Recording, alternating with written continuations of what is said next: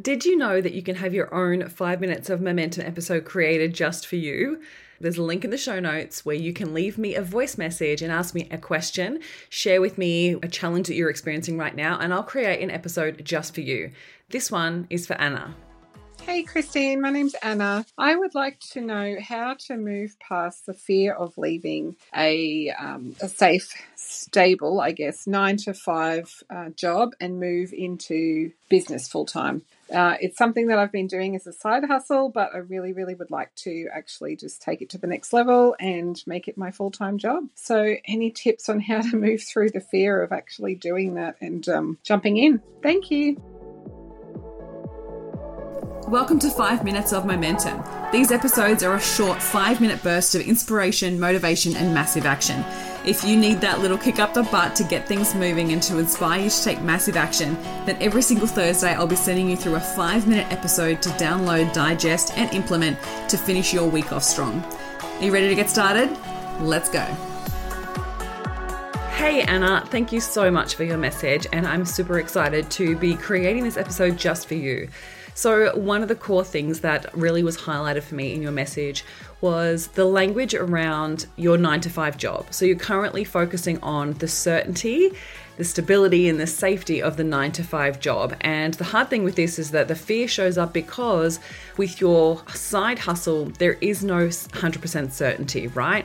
There is no certainty with it. And the thing is, there's actually no certainty with your nine to five either. If the world hasn't shown us anything in the last couple of years, is that nothing is necessarily certain. So, one of the core things, what happens is the way that our brain determines safety is through a level of certainty. So, my first suggestion would be to get as certain as possible on two core things. Firstly, certain of yourself. Certain of yourself in the in regards to your ability to show up, take the action and do the thing because the business doesn't get built on its own. It comes from your action, right? So how consistent can you be? How certain can you be of your own ability to get up and do the thing. Secondly, is your certainty in your ability to make money. One of the core things when it comes to your security and safety, when it comes to your nine to five job, is the security around the money, right? So, what I would suggest you do is figure out how much you need to make in regards to this month, next month, and month after, and make a decision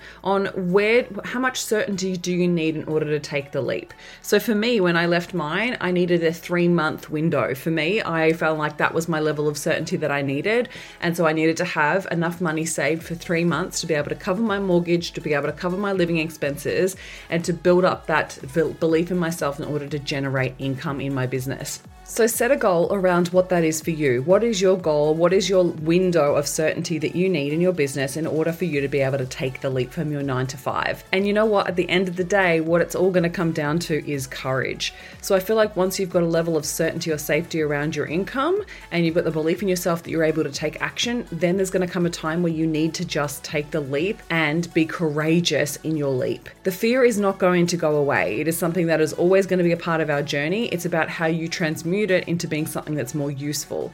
So use the fear to drive you, use the fear to fuel you to take the action, even when you don't feel like it while I was working on my business and growing it alongside my corporate role, I created a list of tasks that I knew that I would need to do. If I was full time in my business, what are those tasks that I would need to be doing every single day in order to generate income in my business? And I set myself a goal that I said to myself that I needed to prove to myself that I was able and willing to take those steps to be able to do those tasks day in and day out, even alongside my nine to five job, right? So this was building evidence to prove that I was capable of doing it and showing showing up for myself and my business.